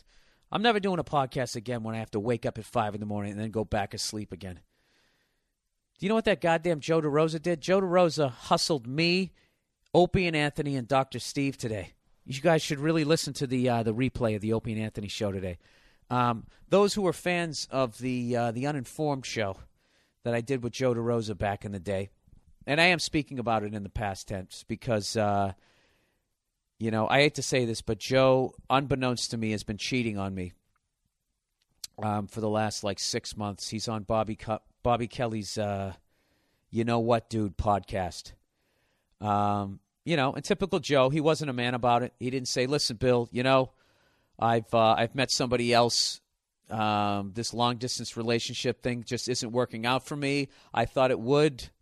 You'll always have a special place in my heart. He didn't.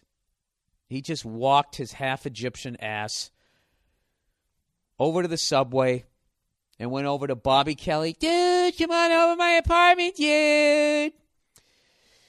You know what, dude? And he's been doing that podcast over there. But you know what I, this, you know what I feel about it? I actually feel relief. You know, like when you break up with that psycho and your your fucking buddy starts dating him, and you're like, yeah, that's all you, buddy. It's all you, man. I give it my blessing. Bobby Kelly, I give it my blessing. Good luck with Joe DeRosa, okay? I, you know what, Bob? I hope you're listening to this. How much is he already complaining? Has he complained yet that you pick on him too much? Is that what's happening? Uh, does he feel like he's not being respected on the show? Does he want his name in lights on your show? What, what, what else? I'm just going to fucking drive a wedge between both those cunts. I'm telling you, you know. And then he's probably doing his little passive-aggressive things where he tries to take more territory, and then you give him shit, and then he says, that that's not what I was doing. Oh, Joe, we know all your moves. Ah, I'm just fucking around. I just like trashing Joe. And I actually owe that motherfucker a hundred bucks.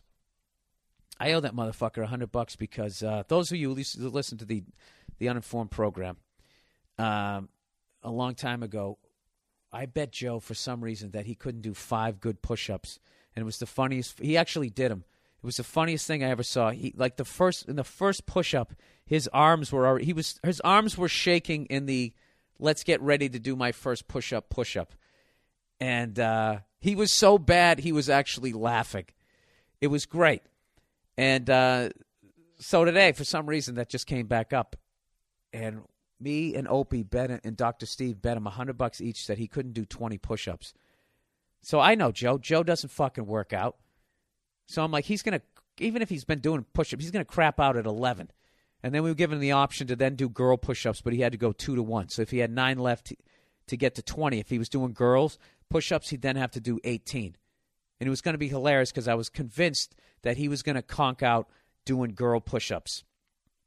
Well, unbeknownst, and he played it great. Go, wait a minute, wait, make it fifteen, make it fifteen, right? Totally hustled us, like Fast Eddie, right? Unbeknownst to us, he's been working with a trainer, Joe DeRosa, with his fucking pretzel rod arms, his Tin Man barrel chest, fucking goes, hits the deck, and just bangs him out. And all, and I'm not there, I can't hear it, so all I hear is Anthony counting him going, one, two, three, four, five, six. And once he got to seven, I was like, this motherfucker's, he's been practicing. I lost one hundred bucks. I lost one hundred bucks before the goddamn sun came up out here. I got hustled by Joe DeRosa, and it bugs me. You know? And that's why right now I'm trying to drive a wedge between him and Robert Kelly. You know? I love Bobby Kelly. Joe DeRosa I don't love. I don't have any love for him. And um, I just feel it's a shame that Bobby doesn't realize the snake that he has let into his uh, meerkat house. I don't know what the fuck that means. You know, I'm telling you, I'm already going to predict this. That relationship, it's gonna, it's gonna, it's gonna end ugly. There is going to be an epic fucking fight on that podcast, and Bobby's going to call me. I'm fucking done, dude. I'm fucking done with that kid, dude. I'm telling you, dude. He doesn't know, dude. He doesn't know, dude. You don't rub my head, dude. It's going to be something. Joe is going to do something. Joe can't help but be fucking annoying. That's what I love about him. This, I, I really, this is my, my over-under is that uh, June of next year.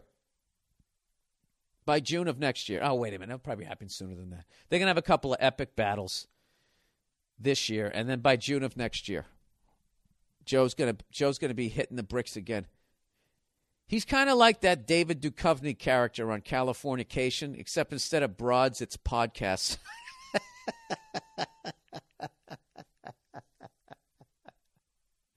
Why am I trashing Joe? Why would I trash him? You know why? Because it's fun. You know, and the nerve of me to sit here and talk about who has friends or, or anything as I sit here and do this fucking thing all by myself. All by myself, I'm Ronry. All right, let's get to the advice for this week. Oh, no, wait. I, I know what I'm I want to talk about internet porn, everybody. Internet porn, which is one of my favorite jokes Joe DeRosa does. And uh, I tell you what it is, but then he can't do it. Um, anyways, so I've been telling you guys how I've laid off the porn all this year. I had a relapse. I watched uh, watched a couple this week, and uh, now I got to start over again. I got my one-day chip today. How do you walk away? I don't know how to walk away from it. I can't. I am. I am addicted to internet porn. I can't. I can't stay away for more than I. I think I went almost thirty days. I went about thirty days. Um. All right, here we go. So this guy writes. He goes. He goes. Hey there, Carrot Top. So I heard on your last podcast that you were trying to kick the internet porn because of the crazy shit it took to get you, to get get you off or whatever. Uh, how's that working out for you? Because I have the exact same problem and tried many times to kick that shit. See, this is why I love this email, because uh, I feel like there's a lot of other guys in the same boat.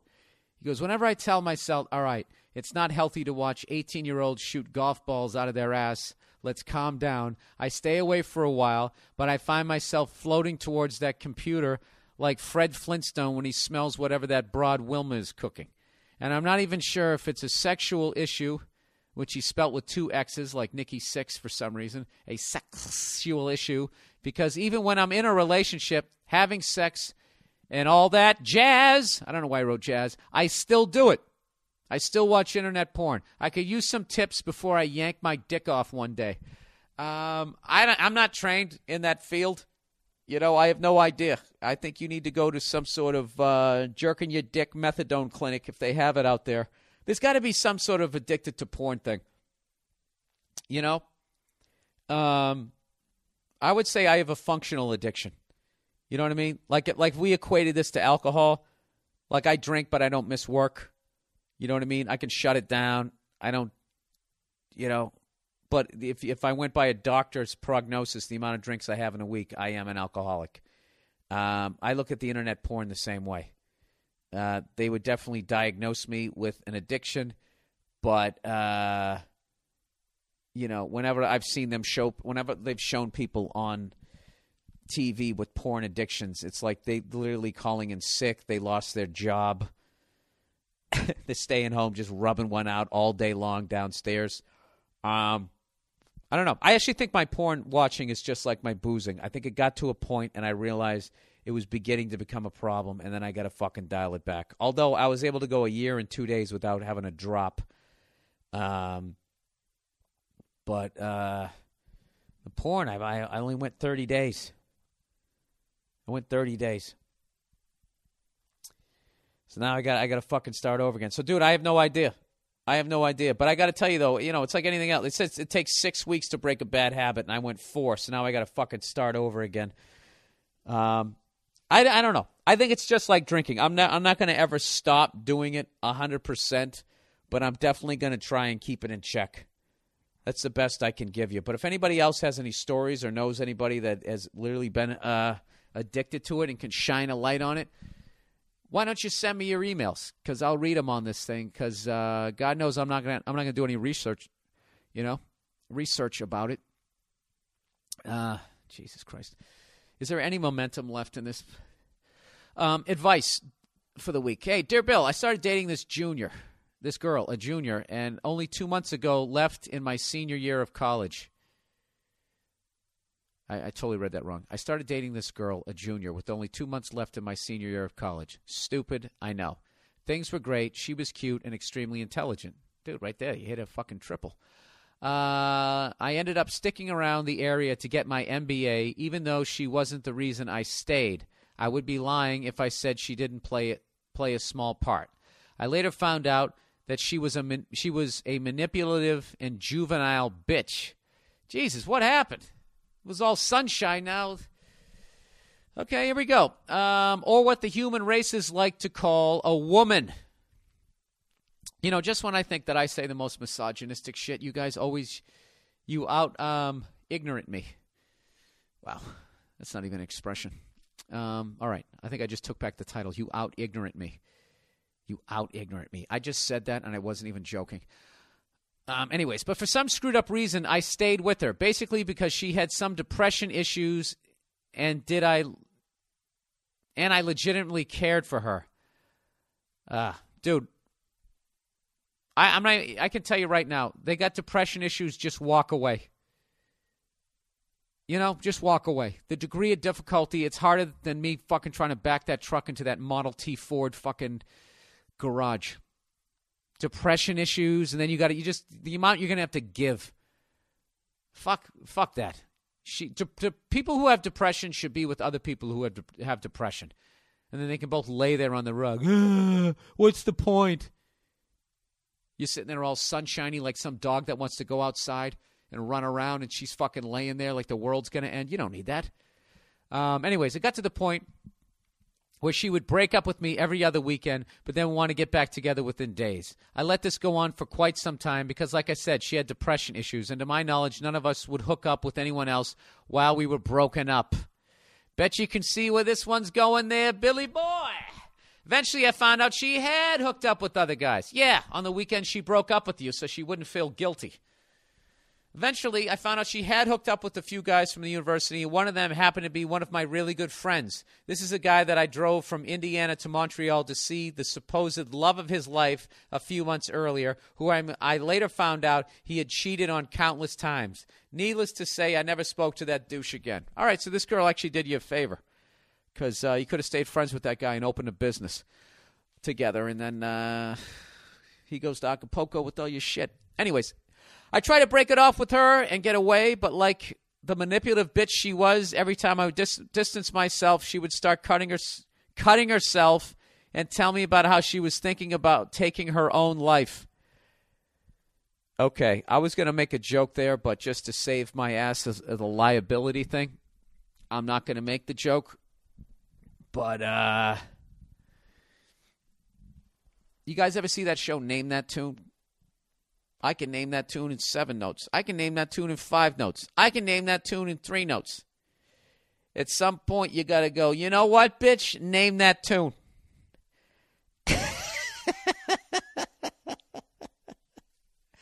um, if this was a normal situation, I would tell her friends about what I was hearing and let them deal with it. But since she had started being depressed, she had basically pushed every single friend she had out of her life except me. I know she was depressed to an extent, but let me tell you that my de- that my depression runs in my – I, oh, I have depression in my family. Oh, Jesus, you guys are made for each other.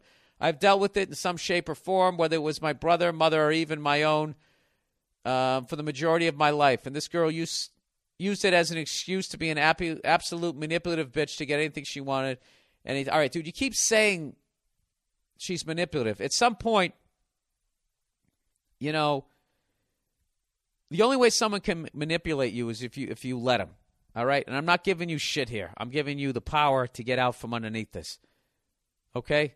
How many times are you going to try to kick the football and she pulls it out and you go flying on your back like that poor bald bastard in that cartoon? Right? You know what you get. Dude, is this, this is the life you want to live? You're going to marry this girl? Have kids with this girl? You know, every three days, ah, I feel like shit. Ah. Right? Let's break up so I can blow the garbage collector. Just walk away. Just walk away. All right? He says, I really have no idea what to do. I think she, she's just being selfish and manipulative. But if I'm wrong, she ends up taking her life. I don't know what I would do with myself. If she ends up taking her life, I don't know, I don't know what to do with myself. Dude, listen. Yeah, I'm going to get in trouble legally if I get, I'm not going to give any more advice. All right. I'm going to get in trouble with this because this is like a serious thing. If she's actually threatened that, you, you look, you're not trained for this. Neither am I. Go get her. Tell her to get, give her a card. Call this number. Get some professional help. And, uh, I don't, you know what? You make up your own mind on that one. You want to stay with her, you stay with her. If you don't, don't, uh, you know, but anybody else who's listening, all right, you know,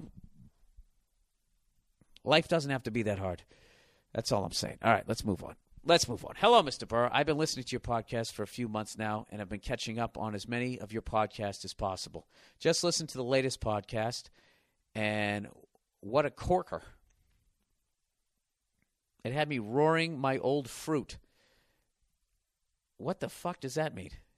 What country? Oh, I'm English. Okay. What a corker. It had me roaring my old fruit. Is this somebody from England fucking with me?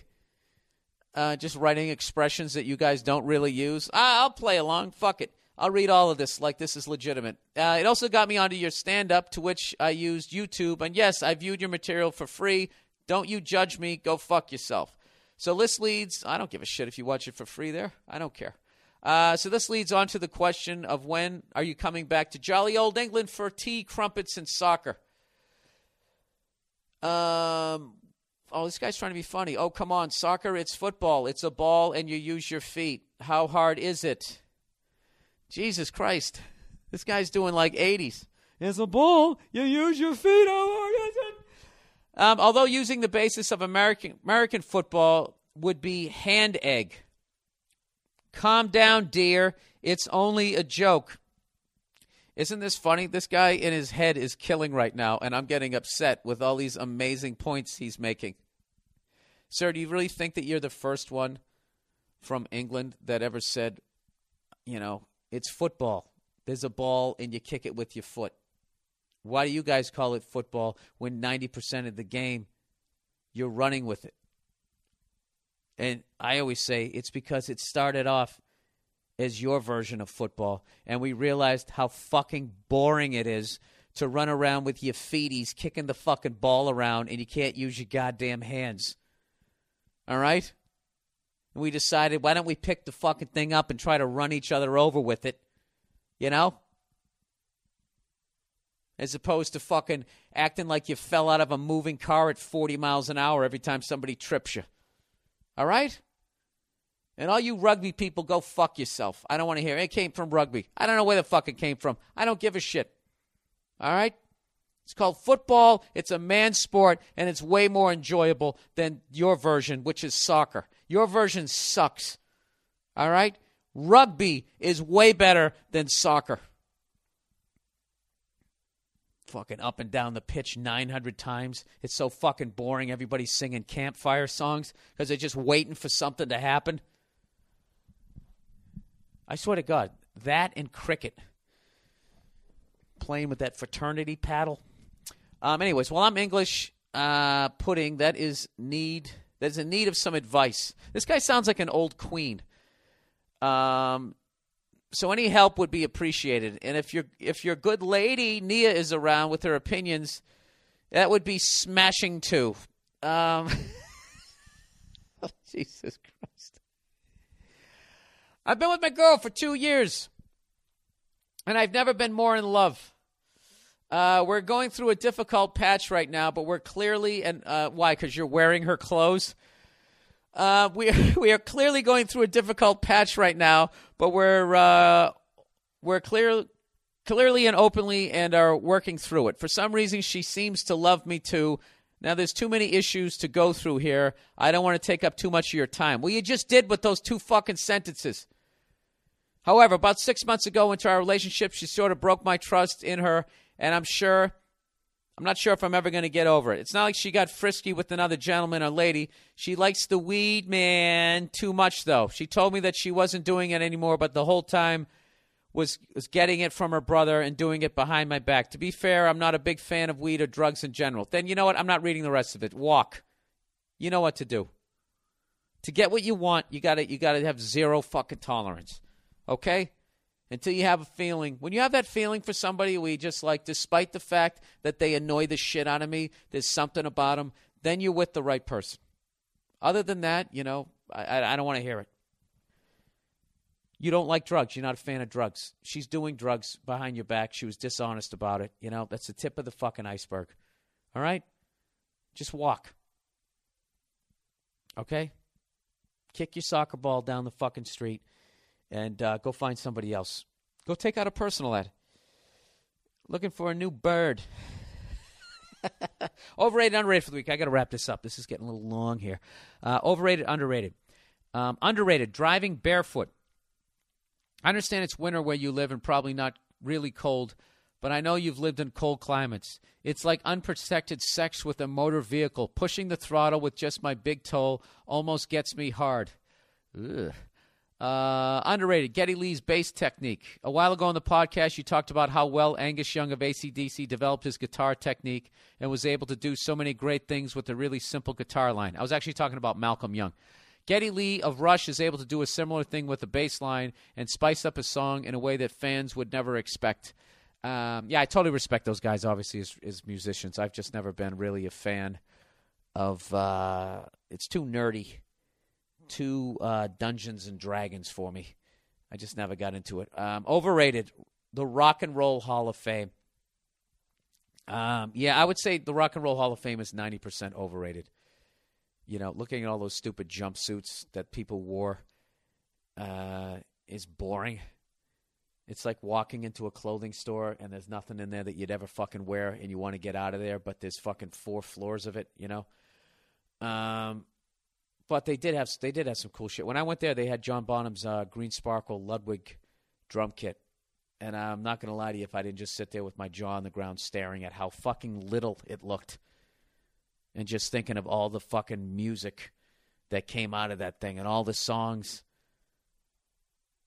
you know, that they recorded on that. There, there, there was a couple of things that I saw on there uh, that really just blew me away.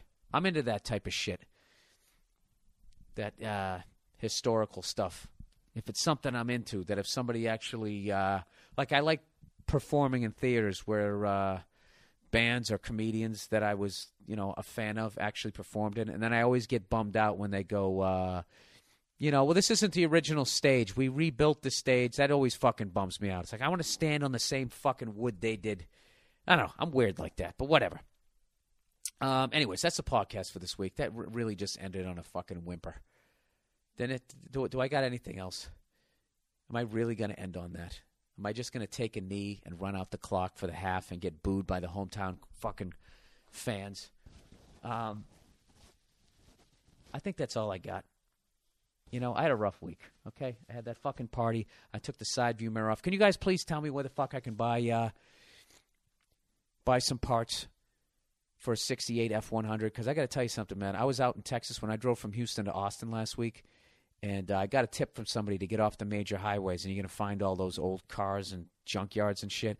And I found a great junkyard actually off the highway, and I pulled in, and it was like three of the rattiest-looking houses you ever seen in your life and like three football fields worth of old cars behind it. All right? And um, I have the original jack to my truck, but I don't have the jack handle or the whole thing that the spare used to be underneath the truck. I don't have any of that anymore, so I want to get that and put the spare back underneath and get the old jack handle if I could. And uh, so I pulled in to this place, and I just got freaked out. Even though it was the middle of the day, there was all these keep out, no trespassing signs, and there was three different houses, and I couldn't figure out who owned it, and it was fucking Texas. So if there was an eight-year-old in there, the kid was going to be strapped. And uh, so I fucking drove away. So if anybody knows in the L A area, I'll start there. Or if you go on my website and you look at some of the gigs I have coming up, if you know, uh, like, where am I going to be? I got my Redneck Tour coming up. Wait a minute. This is perfect. This is perfect. Um, I'm going to be on February seventh. This is my next gig. I'm going to be at the Comedy Zone in Charlotte, North Carolina. On February eighth, I'm at the Stardome Comedy Club in Hoover, Alabama. And then I'm at the Buckhead Theater in Atlanta, Georgia on the ninth. That's a Tuesday, Wednesday, Thursday, my Redneck Tour.